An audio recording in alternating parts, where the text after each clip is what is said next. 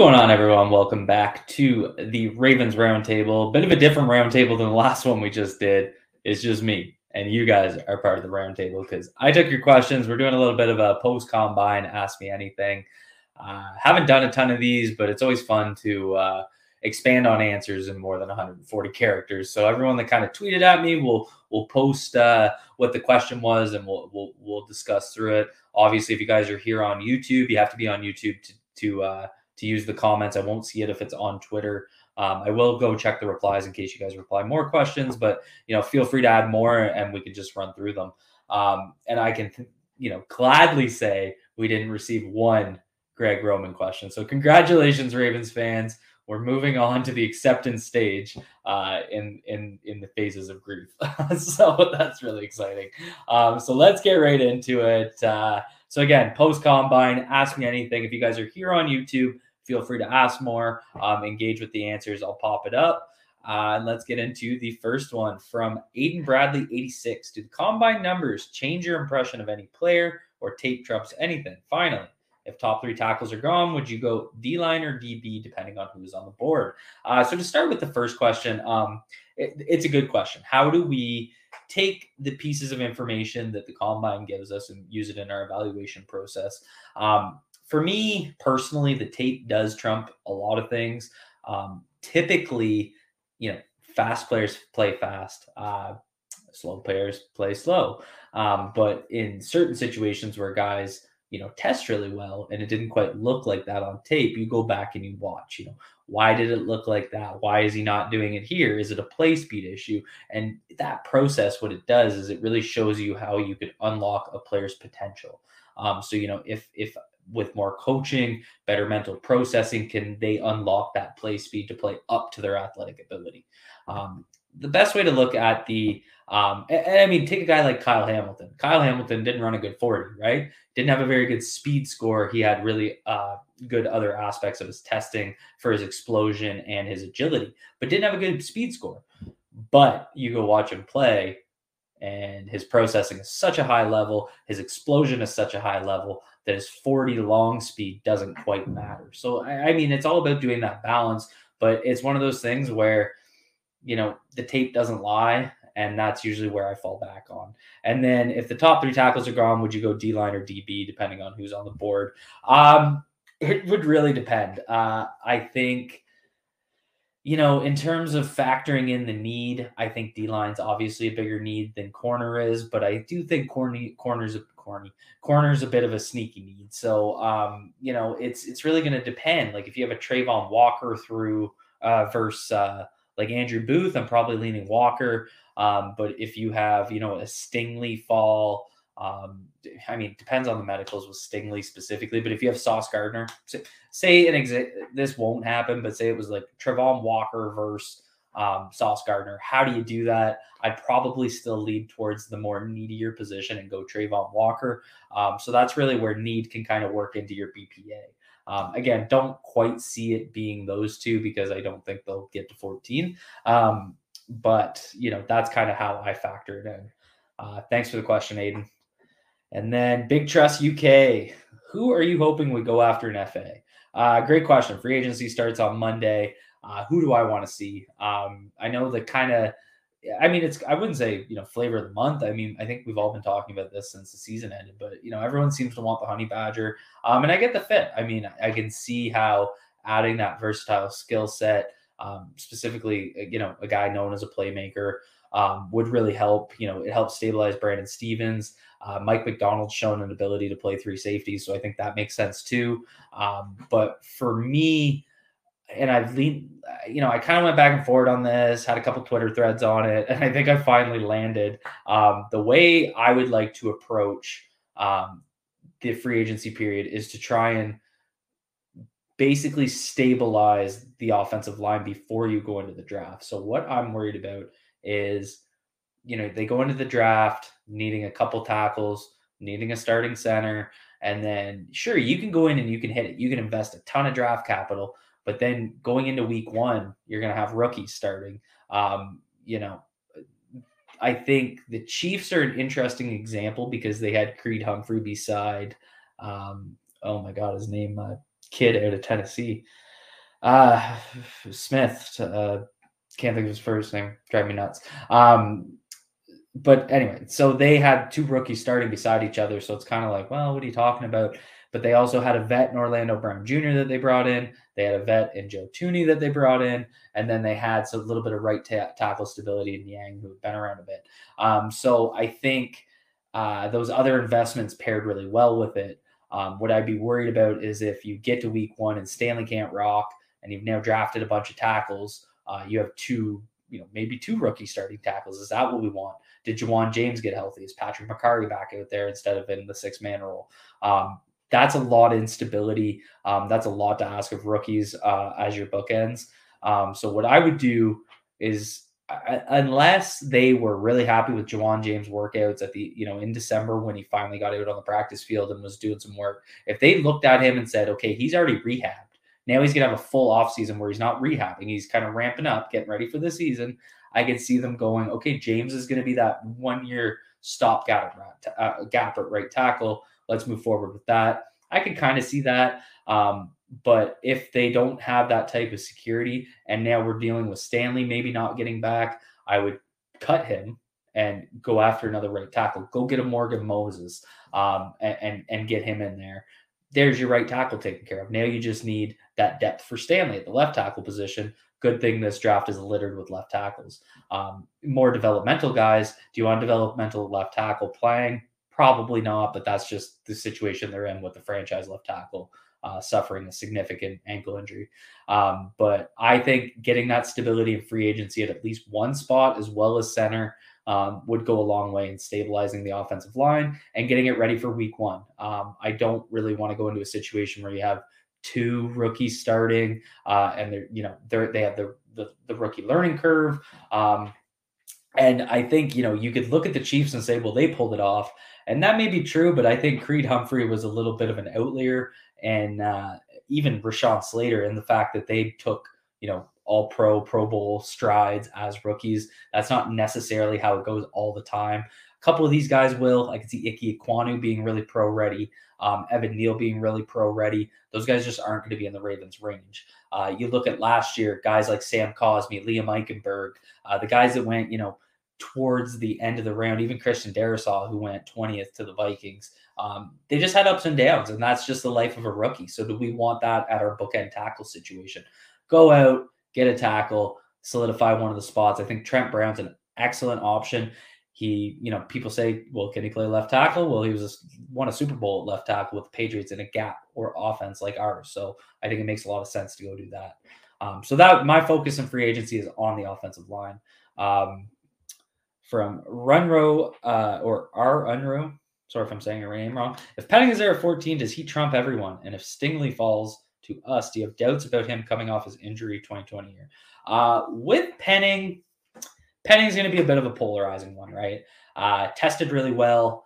In my opinion, didn't play that athletic, but this is that situation I talked about earlier. Maybe that's his potential, right? If he, you know, if the if the mental processing comes around, maybe he's trained his butt off in this off season, and that you know that training alone to get ready for the combine did some things like unlock his hips, make him more fluid. Um, you have to factor all that in. Uh, I think you're going to get to a situation where Penning is going to make sense if they pick him. They're hitting a position in need. They're getting a guy, you know, with a high relative athletic score. Um, you know, pretty good tape, uh, some deficiencies, but some a lot of these things look like they can be coached. Um, you get the guy with the right mentality. He's, you know, he's ready for NFL physicality. I think that's good. We'll find ways to live with it. Um, you know, I just think it's going to be hard to make a case that he was better than some of the defensive players available. Um, so that's kind of where I'm stuck there. And then on the second part of your question with with Stingley, I mean, how much does this feel like Marquise Brown, right? Like they went out and drafted, you know, a, a, a wide receiver in round one in 2019 that had a screw in his foot. Um, so you know we've been here before. We were there before uh, with Jimmy Smith, who had injury concerns and then you know missed a bunch of times. The Ravens aren't scared to make that that risky pick. I don't know about you guys. I have PTSD after last year. I would probably be leaning a little bit more on the safe side uh, of things. So I mean, they're gonna probably go with a guy like Stingley if he falls there and if he's kind of BPA. That just seems to be what they do. Um, but I'm absolutely going to be, you know, I was like this with Marquise Brown as rookie year. Every time he got hit, I cringe just because, not because, even because of his stature, just because I was like, is this the hit that knocks him out for his rookie year? Um, just having those injury concerns, uh, you know, it makes you nervous. So I think that's definitely um, gonna gonna be something that concerns you. I'm just gonna check in on some of the comments. Uh, who do we got here? Amare Barno had a 4.36 40. How much has his stock grown and could he be for fit for Baltimore? Great point. Uh, I I looked at Barno closely. Uh, I always kind of look at guys with that versatile skill set to do some coverage drops in the Sam role. Um, you know, a guy like Daelin Hayes in last year's draft was one of the few guys that could also play off ball linebacker the way we use Tybo.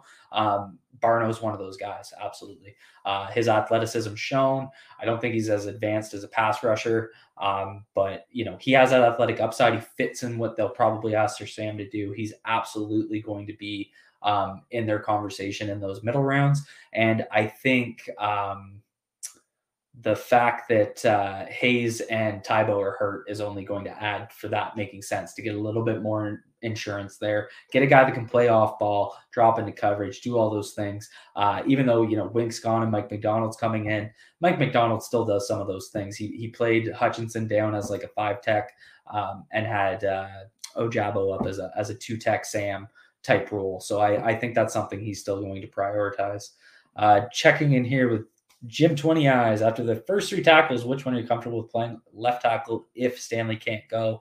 I think Penning be fine playing right tackle from day one, but left tackle. I absolutely agree. I think Penning is a day one right tackle. I think that's his best fit in the NFL, especially with the Ravens. Um, you know, put him in that Orlando Brown Jr. role. Run, run power to the right like you did.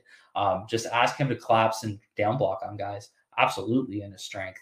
Um, I think it would work really well with him. Uh, he really struggled in space on his tape, uh, which you guys would have saw in the film room. A couple guys that I think uh, can kind of provide that uh, that sort of stability. Um, Rasheed Walker from Penn State, he's a guy that uh, you know he's got rawness to his game, but he you know he looks like a true left tackle, measured in well. Um, I think he's one of the guys that can kind of do it. Um, I'm not very high on him, but Bernard Raimann is pretty pro ready. I think uh, you know he's the I'm, again, I'm not a huge fan of him, but in terms of having pro ready guys, if Stanley can't rock, I think he'd be a really good one. Uh, I see Adam asking, can Faalele start left tackle day one? Oh, it's going to be a tough one. Uh, I'm of the opinion I think he can develop to play left tackle. I really do. Can he do it day one?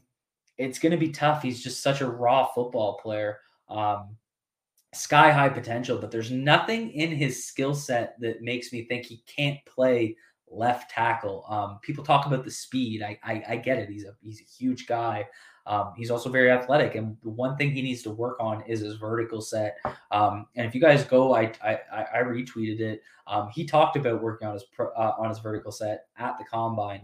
He he's well aware of it. Um, it's something he improved on each each day at the Senior Bowl. If you go day one in his vertical set versus day three, strides of improvement. Didn't do it a lot at Minnesota. Um, but that's what he needs to fix to play on right or left tackle.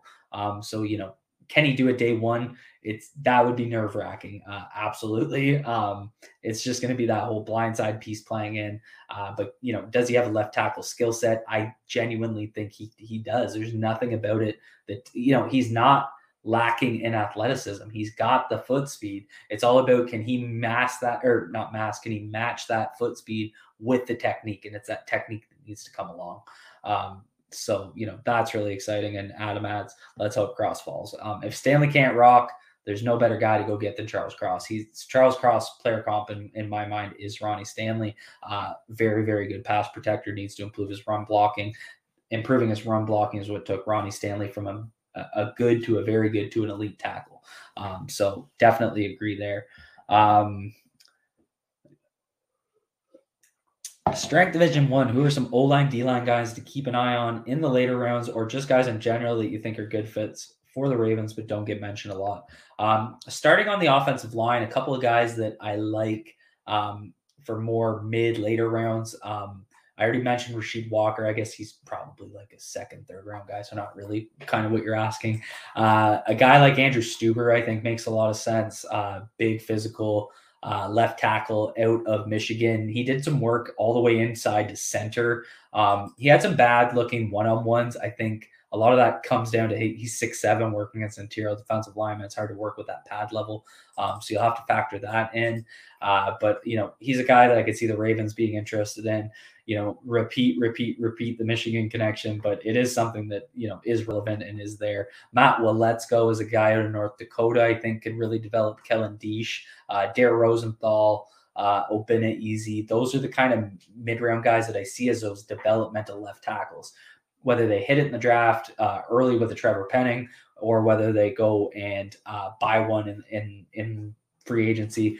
I really hope they pick up one of these developmental guys. Obinna Eze is he's just a heck of a talent. Um, you know, he came in with the right size, 6'6, 2'5, 327, ran, he was 5'17 in the 40s, got the athleticism, raw football player. Uh, but you know he has all the tools. Um, would love to get him in here for kind of a couple years, especially if he was working behind Ronnie Stanley to really develop that uh, that game out. Dare Rosenthal uh, is a guy that transferred to Kentucky. Again, the right size, good fit for the scheme uh, that I think can develop.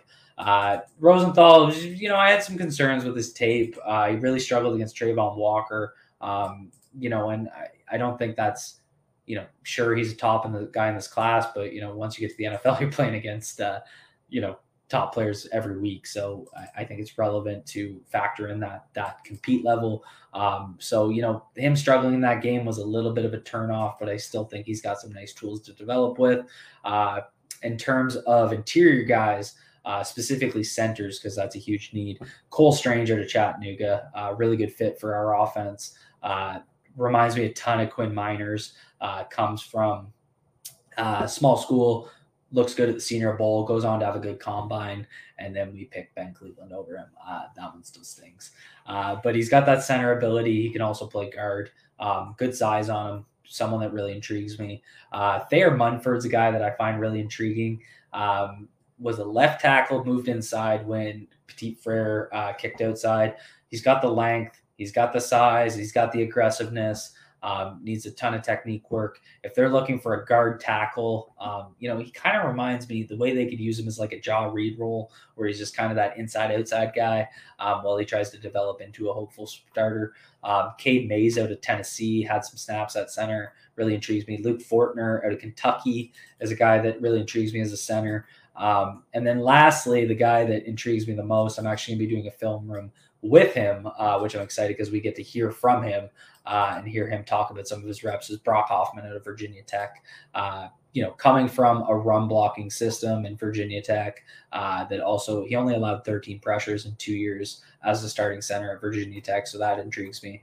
Um, really good pass protection, really good creation of leverage with his hands, right mindset. Uh, he's a dog plays through the whistle, uh, the kind of mentality I think we all want. So those are kind of the mid round guys um, I'm looking at. Another guy that's kind of a bit of a sleeper is, is James Empey out of BYU. Really smart football player. His dad's an offensive line coach. Um, kind of grew up in that environment.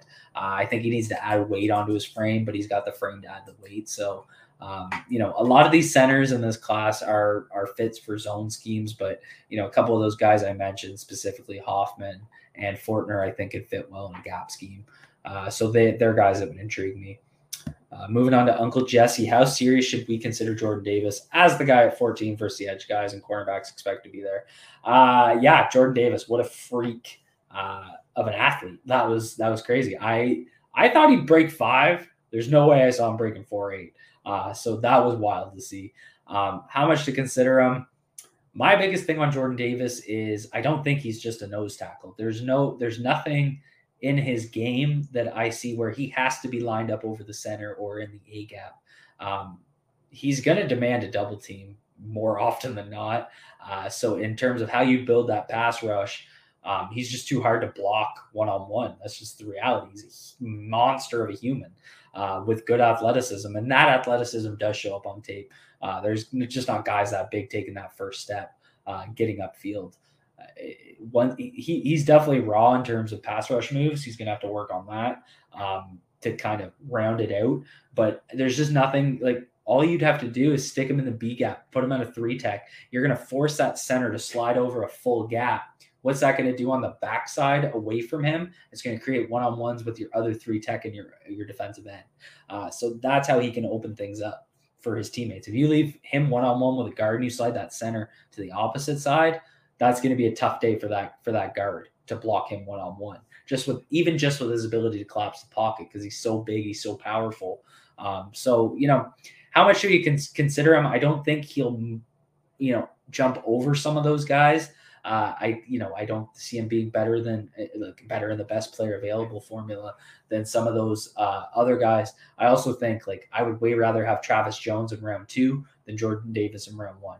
So you got to kind of factor that in. But you know, how serious should we be to consider him? I think you got to be pretty serious. Um, he does feel like a Raven type player. Um, you know, you, they love those those big dudes clogging the middle. Um, it's always kind of been a feature of this defense uh, in Baltimore. So I, I, think they'll be high on him. Uh, you know, the positional value piece comes into play, uh, but I just I, I just don't see him as just a nose tackle, just a nose guard. Um, I think he's I think he's more versatile than that. Um, just checking on. You should go to the draft. What's up, Engraven? I should go to the draft. I should, yeah. I wish, man. I don't even know. I don't even know if I can hop the American border right now uh, from up here. Hope so. Uh, with the talk of from Jr. with the the talk of the interior defensive line class being shallow, which prospects would you consider good enough to play a starting role? Uh, great question. Had this talk with someone earlier today. Um, kind of makes you wonder how much should you consider a quote unquote reach for a position um, if it's shallow. So what I mean by that is there's just not enough guys that can kind of get uh he, how, how should I say that? Interior defensive line in this draft class, guys are going to fly off the board, and it it's kind of like that that well dries up quick, right? Where with guys that can come in and make an immediate impact. You have Devonte Wyatt, Jordan Davis, Perrion Winfrey, Travis Jones, Phidarian Mathis, and then it kind of falls off, right? You you have some role players, you got some developmental players. Um, you know, throw DeMarvin Leal. I'm really not high on Leal. I think he's a tweener. Um, not high on him at all, to be honest. Um, so you know, how much can you factor that in? Uh, you know, it's it's tough. It's going to be tough to kind of feel like we've reached for a position because we think that that well is going to dry up. But I do think you have to factor it in. Um, I really don't find this class deep. I do find it deep at, at one techs. I think you can go get Ogbonnia out of UCLA, uh, Noah Elliss out of Idaho, uh, Marquan McCall out of Kentucky, if I have that right. Um, Neil Farrell at LSU. Those are all guys that I think you can get to be those run stuffing one techs. So, you know, if it comes down to should I take, you know, well, because I, I do think Davis and Jones have more upside, but you know, even John Ridgeway, should we take John Ridgeway in the third and kind of get that run stopping, clogging nose tackle, or should we wait till like the fourth round comp picks, that 138, 140 cluster we have, and take like a you know an Ogbonnia, a Elliss, that sort of thing. Um, so I think you have to factor that in. But in terms of those pass rusher interior defensive linemen, it does dry up. You got to kind of factor that in. Um, you know, I don't want to say reach because you know that's not anything you should ever really be preaching, but you just have to factor in. Um, you know, if you if you're if you're sitting there at 45, for example, and Travis Jones is available, uh, you know, the one tech out of out of UConn that I think you know has a lot of upside, and you're you know you're debating between him and like a a Kaiir Elam uh, at corner or a, a Woolen or a Kyler Gordon, you may want to factor in okay, if we take him now, we can get a corner later that we're pretty happy with, but we're probably not going to be able to get a pass rushing defensive lineman. So, you know, how much do you want to factor that in? I do think you want to, um, but that BPA is always going to be dominant. Uh, but if you're pretty high on Travis Jones, the player, go get him, fill that need, get that pass rush upside from the interior, move on. Um, that's kind of how I feel. Uh, great question here from Jimmer, fellow Canadian. What are your top five O line in this year's draft? And has there been changes to the list after the combine performance? Uh, nobody in the offensive line group really did much to change me. I mean, Kwanu, Neal Cross, still your top three tackles. Penning still my offensive tackle four. Um, the only thing that I think changed is Zion Johnson probably jumped Kenyon Green as the top guard available. Um, he really showed that athletic upside. Uh, he's got a thinner frame, but he's pretty powerful. So I think he's going to fit really well in either a gap or a zone scheme. So I think I think Kenyon Green's going to be a better fit in a, in a, gap scheme. So I think that versatility kind of gives him a bump. Uh, it sucks that Tyler Linderbaum didn't test because uh, it would have been freakish. He would have been putting up, uh, especially in the shuttle. I think he would have absolutely destroyed it. Um, so that sucked not to not to see him test. But uh, oh, there's Jimmer in the chat. What's up, man? Uh, thanks for hopping in. Uh, so yeah, that that so I guess to answer your question more directly, you know, what are the top? Like, I'll give you my kind of top five tackles right now, uh, and top five interior. So I got, uh, I have cross one. I know people disagree with me. Uh, it is what it is. So I got cross one, Ekwonu two, Neal three, Penning four, and I have who to have five.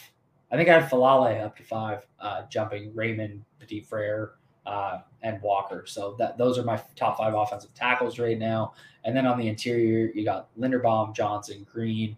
I have Salyer higher, and then Tyler Smith's a tough one because I see him as a high guard. Uh, they can also play tackle, but I think a team's going to draft him as a tackle. So do you consider him as a guard? Uh, so coming in behind him at fifth, I actually have Ed Ingram, uh, who jumped Salyer and Darian Kinnard. Um, I think Eddie Ingram is going to be an absolute beast. Uh, you know, he's just got those off field concerns. Tried to do a little bit of research on them. I didn't find much, so I don't want to speculate, but I do think he'll drop because of that. But just as the player, um, the prospect, uh, very high level film. Uh, so that's kind of what I'm looking at for top fives. Um, just checking in on the comments. 25 Nuggets. What's up, buddy? Uh, the Ravens have five fourth round picks coming up based on the depth of this draft. Do you draft five times in round four using one of them? This is this is a great question. Uh, thank you for asking that.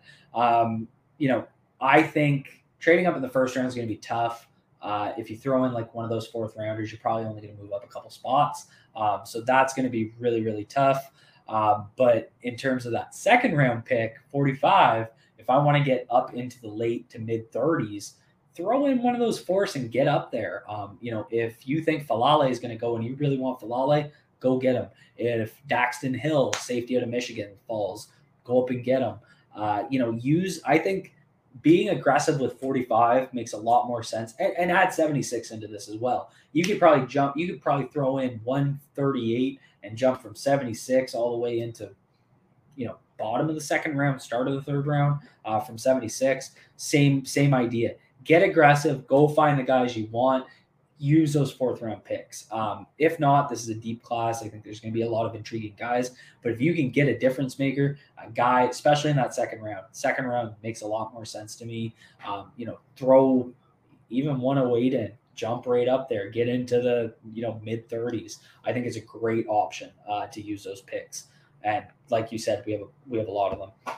Uh, from Bruno Oliveira. Hey, Cole, listener from Brazil. What's your current favorite offseason strategy for the Ravens? Personally, I like to see the Ravens address O line and free agency and go BPA on defense in the draft. Bruno, my man, you're joining late, but you said literally what I just said. So you are thinking correct, my man. Um, no, uh, you, you, nailed it. Um, I, I, I, said it. Uh, it was the first question uh, on tonight's Q and A. I'll just repeat it for guys joining us later. I love the idea of addressing the offensive line early in free agency and going into the draft with flexibility. Um, to me, that's hitting center and right tackle or left. I mean, they're not going to hit left tackle because they're going to bet on Stanley. That just seems to be the reality. So, cut James before the 22nd. He's on a 500 roster bonus, and uh, then that 500K can't be recouped. I'd cut James because they don't seem confident in the fact that he's going to be ready to go week one and they're going to be able to trust him. Cut him, save that three million.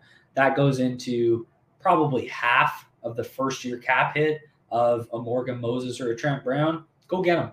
Figure out right tackle. Then you don't have to worry about in the draft. You have your right tackle, your right guard, your center, and your left guard competition between uh, Phillips and Cleveland. That's fine.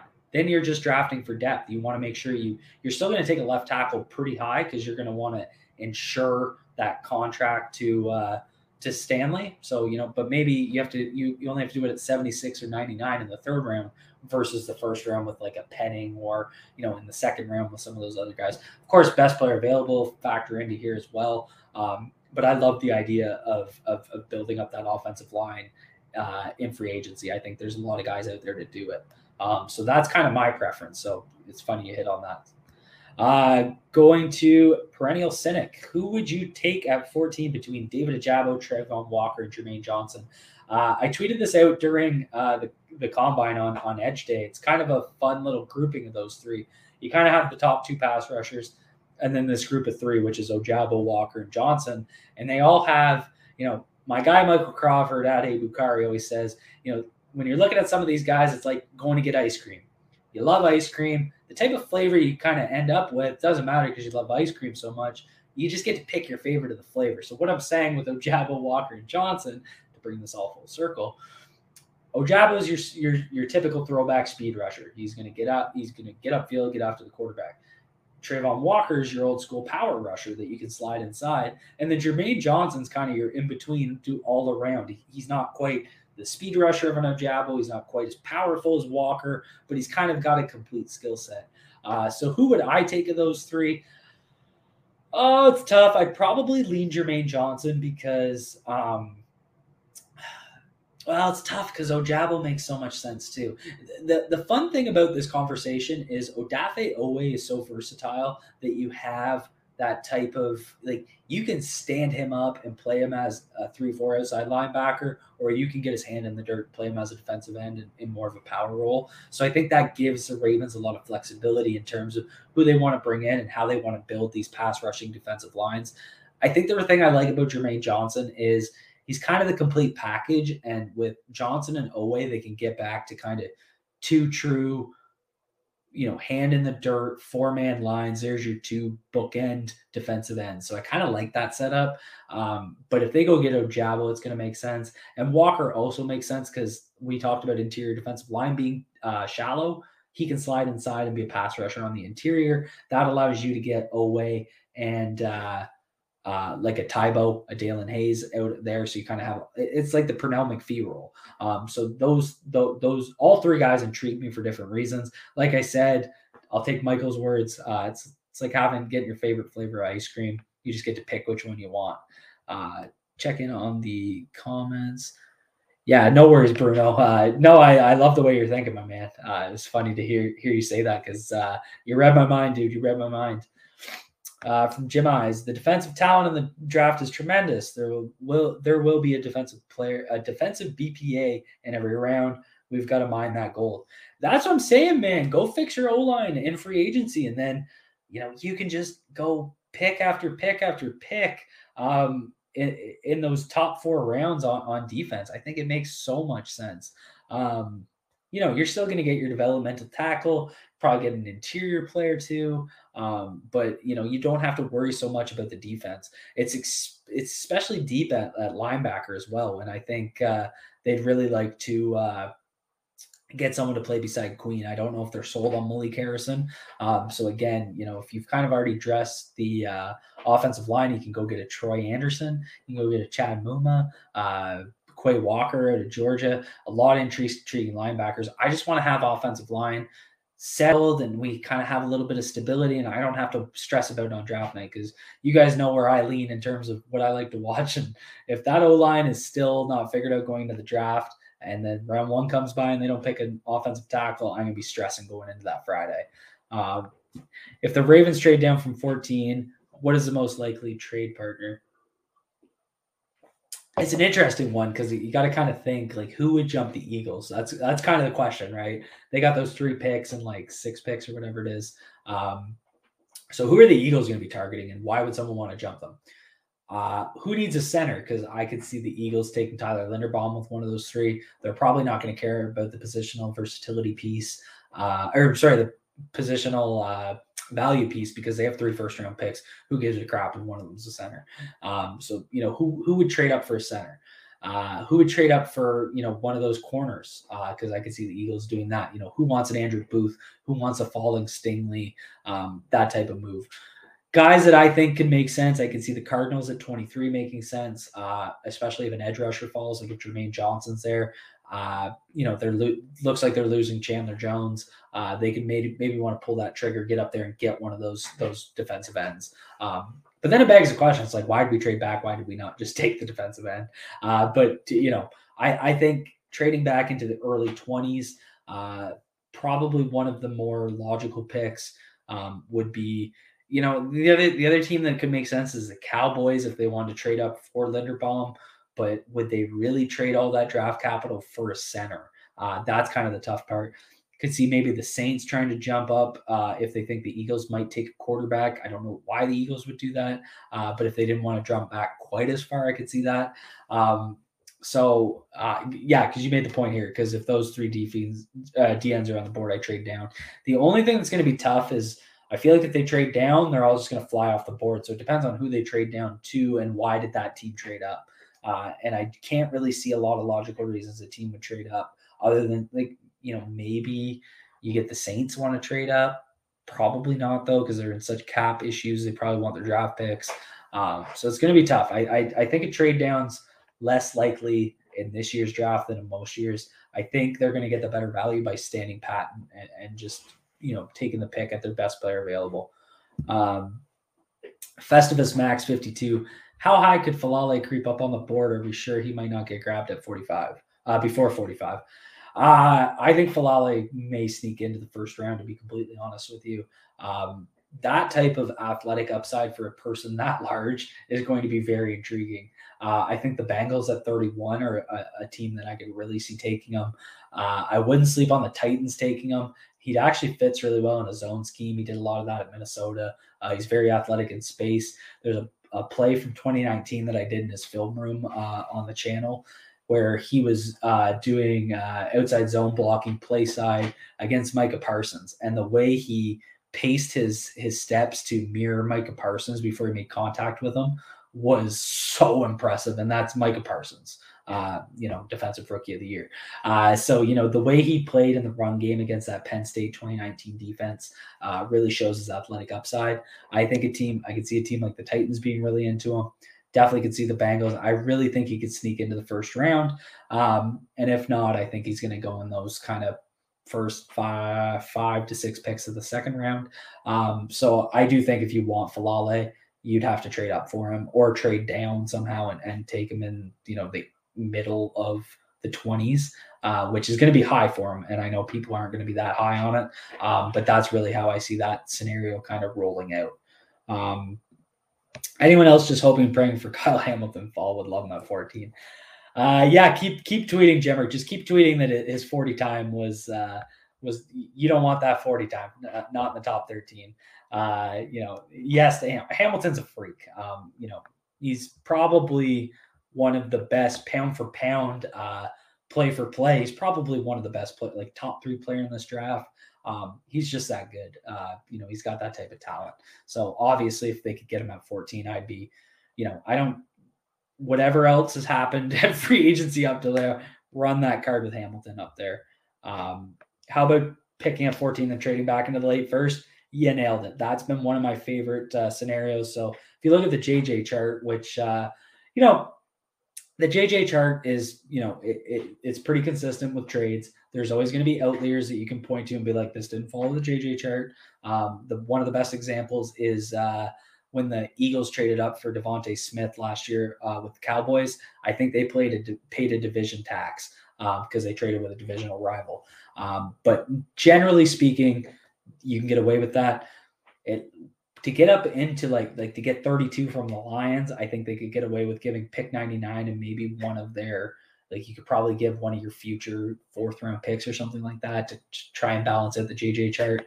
Um, but picking up 14 BPA defensive player, trading into the late first and taking a Daniel Faalele, getting that fifth year option, that's a pretty intriguing uh, option to me. Could also do the same and get up there and get Dax Hill. What if you came out of that draft with uh, um, you know, Dax Hill at, at 32, and you also just took like, I don't know, a Stingley, uh, you know, that type of move. Like, how much better did your secondary just get? Um, so definitely some really interesting uh, combinations that you can put together with with that type of move. Um, getting back into the questions that came in on Twitter. Uh, from Con- my guy Connor Kettlestrass, what are your thoughts on Petit Frere? Seems to not be discussed much. TDN comp is Ronnie Stanley. I saw that. I really don't like that comp. Uh, I don't think he's as good of a mover as um, Stanley is. I see a lot of guard foot, footwork from him. What I mean by that is short, choppy steps. I think he's really going to struggle with that at the NFL level. Um, so I think that's something, but he, he is really athletic. I think he's a better fit in a zone scheme uh, than he would be here, especially at right tackle. I really don't see him as a right tackle option in our scheme. Uh, I could see him being okay at left tackle. So if they took him, you know, in the second, even the at pick 76, um, and they were pretty confident that Ronnie Stanley couldn't get back, then it would make sense to me. I mean, he, he should be a good pass protector um, that isn't a great run blocker at the next level, but you can live with that in your left tackle. You you need that guy to be a lockdown uh, pass protector. So I think you could kind of get away with that there. So that type of move would make a lot of sense to me. Um, but overall, I'm not overly high on Petit Frere. I have guys like uh, I have Raimann Walker, Faalele. Uh, I'm debating. I'm having a hard time with Abe Lucas where to land him. Uh, I'm not sure. I gotta really, I gotta go back to his film. He bugs me, but for different reasons. He's got a pretty weak anchor, and I'm just worried about uh, with have, him having leverage issues and just getting driven through his anchor. So I got to go back to him and do a little bit of work, but uh, he may even jump Petit Frere. I'm really not high on Petit Frere. Um, I'm gonna have to do a film room on him though, because uh, I don't want to slander the man's name. I, I want to give him his due and uh, you know really you know put the film out there and show where my head's at. Um, Ravens have done well recently with picking late first, fifth year option makes big difference. Lamar Jackson at 32 is a perfect spot. Absolutely. And I mean, the fifth, the fifth year option lost some of its value. It's not as cheap as it used to be. Um, but the extra year of, of control is nice. Um, and it's still going to be somewhat cheap if they're a high performing player, uh, which if you, you know, if you're picking a high value position like a tackle um, that has developed well, you're still going to get a bit of a discount on that fifth year option.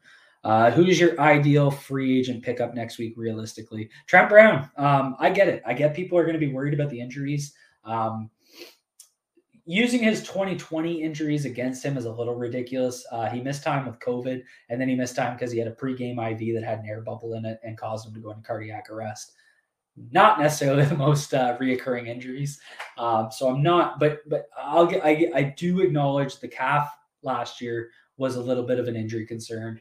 Um, so you know you'd have to be okay with the medical, but a guy that can come in and play right tackle, that can move to left tackle, that fits your scheme. Uh, there's just not better fits than Trent Brown. Uh, you know the the 6'8", 360 pound monster that he is. Um, I think he'd make a lot of sense. And uh, let's get back here. The combine showed that there are a lot of athletic freaks out there, and in my opinion, just made it more difficult to pick at 14. Do you think it's locked to pick a D player at 14 after the combine?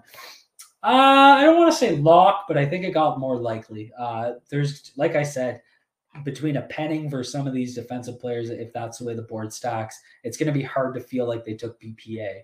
Um, so, you know, that's kind of how I look at it. Um, but you know, I do think they're probably going to go defense. That, that's really where I kind of lean. So uh, the combine helped. Uh, you know, it made a lot of these guys shine. So it definitely helped. Uh, from Yanata, uh, Yanata Scott, uh, what tight end in this year's draft could potentially play a similar role as Hayden Hurst? Uh, you guys will be familiar with this name. It's Chiggy Akawano, Akawanko. Probably saying it wrong. Ak- Okonkwo. Okonkwo? Is that what it is? Um, kid out of Maryland, tight end out of Maryland. Uh, ran a ridiculous 40. Um, is one of those kind of H-back options I, I, I can see. Obviously, a very fluid athlete. Uh, ran pretty decent routes. I watched him against Michigan uh, the night that they tested, um, just because I wanted to see some of his film. Uh, I think he's a really, I think he's a guy that can get in the fourth, um, that can come in and do some of that moving. Uh, his blocking was actually a little bit better than I was expecting. Obviously, he's not going to be like a, a Nick Boyle type blocker, but as a move tight end, kind of an H back, uh, that role that Hayden Hurst played for us, I think it'd be a really good fit. Get him in the middle rounds, uh, and you're getting an upgrade over like a Josh Oliver. Um, so I think that would make a lot of sense. Uh, checking in on these. If the Ravens sign Trent Brown or Moses, would you still take Faalele if he's there at 45? Yes, because uh, you know, I think if they got, I mean, it really depends. Like, I think they could go get Trent Brown on a two year deal. So if they go get Trent Brown on a two year deal, you're going to be kind of in the same spot in two years. So then you just picked Faalele, who's developing. You know, look at a guy like Jordan Mailata out of Philly. Similar situation, right? Australian, started playing football very late in his life with a rugby background. Um, and look at the player he's grown into. He was given that time on the bench in Philly to develop. It's kind of like seeing some of these quarterbacks sit for a couple years or, or even just a year. Um, it would kind of be a little bit of a sting that you took a guy at 45 that isn't getting on the field immediately, but the way he could develop behind these guys, especially playing with someone like Brown that's similar size, similar type of developmental path that you want to see. Um, I w- he's still very much in the picture for me there. Again, I think he can play left tackle. Um, so he provides that versatility off the bench as kind of a high level offensive tackle backup, which with the injury concerns the Ravens have had, specifically with Ronnie Stanley, I think it makes sense to overinvest there. So I, I can justify it enough to, to make that move. Um, is Raimann not on your radar at all? I feel like I've heard about him as OT5 or so, but not sure he's crossed your pass for the film room. I got to do a film room on him. Uh, like I, it's kind of what I just said about uh, um, uh, someone else. I, I got to give him uh, Petit Frere. I got to give him his day in court, right, and, and, put the film out there and kind of walk through my thoughts. Um, it wouldn't be fair not to. Uh, so I am going to be doing him very, very soon, um, and I'm looking forward to it. Again, uh, you know, he's a little mechanical in his pass sets. Um, you know, he's a really raw football player, Austrian that started playing late, similar to Faalele. Um, what what kills me is him being 25. Uh, and the reason it kills me, you know, I usually don't care about age that much, but being an older prospect and not being physically dominant in situations like the Senior Bowl, they just bug me. Because um, at, at 25 years old, how much more can you grow physically? It's all going to be about making him a better football player. Um, so, you know, how much more physical can he get at this age? It's going to be tough. And it's also, you know, maybe at 45 I can live with it because he has that left tackle ability and he should be turned into a really good pass protector. So I can see that making sense. He's also got really good size, um, but the the ceiling is a little lower than I'd like to see uh, with Raimann. And who is the Orlando Brown of this draft? Someone's going to fall because of a bad combine, but shouldn't. Oh, that's a really good question. I don't think there was anyone that had like really high expectations and then like really crop the bed. Like the way Orlando Brown cropped the bed, like showing up and pushing out 14 reps and like running, he ran like a five six, which is like I run like five eight. So I mean, he almost ran as slow as I did. Um, like that was truly bad. Uh, but a couple of guys that didn't really stand out. Some of those bigger noses, like you know, well, I, I don't want to say Neil Farrell because he wasn't expected to be a first rounder. I, I, honestly can't think of anyone that really failed the combine that bad. Um, like, I mean, like really tanked the combine. So I'm not sure there's an Orlando Brown. Um, there are a couple guys that I could see slipping a little bit. Um, I think George Karlaftis is probably going to slip a little bit. Uh, but again, he didn't really have a bad combine by any means.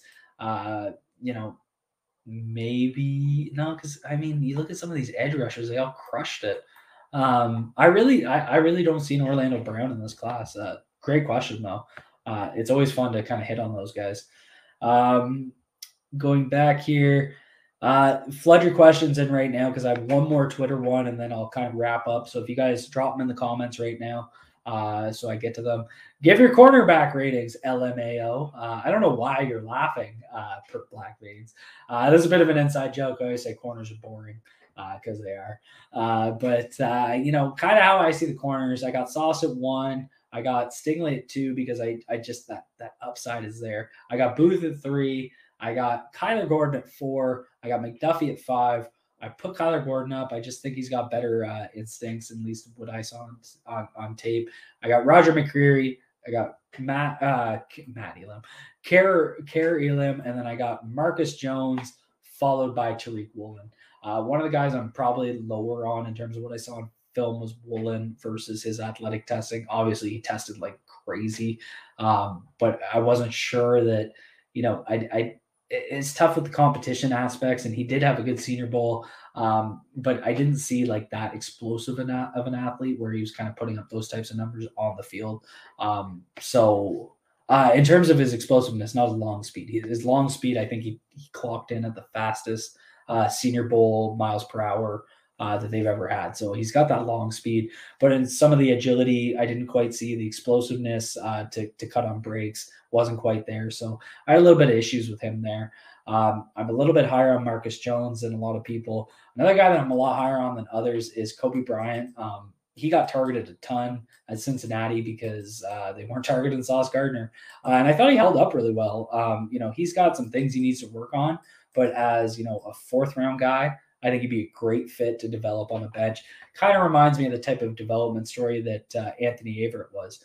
Uh, you know, people kind of dogged on him, gave him a hard time, but you can't deny he was he was good depth coming off the bench. Uh, played in a lot of big moments for the Ravens.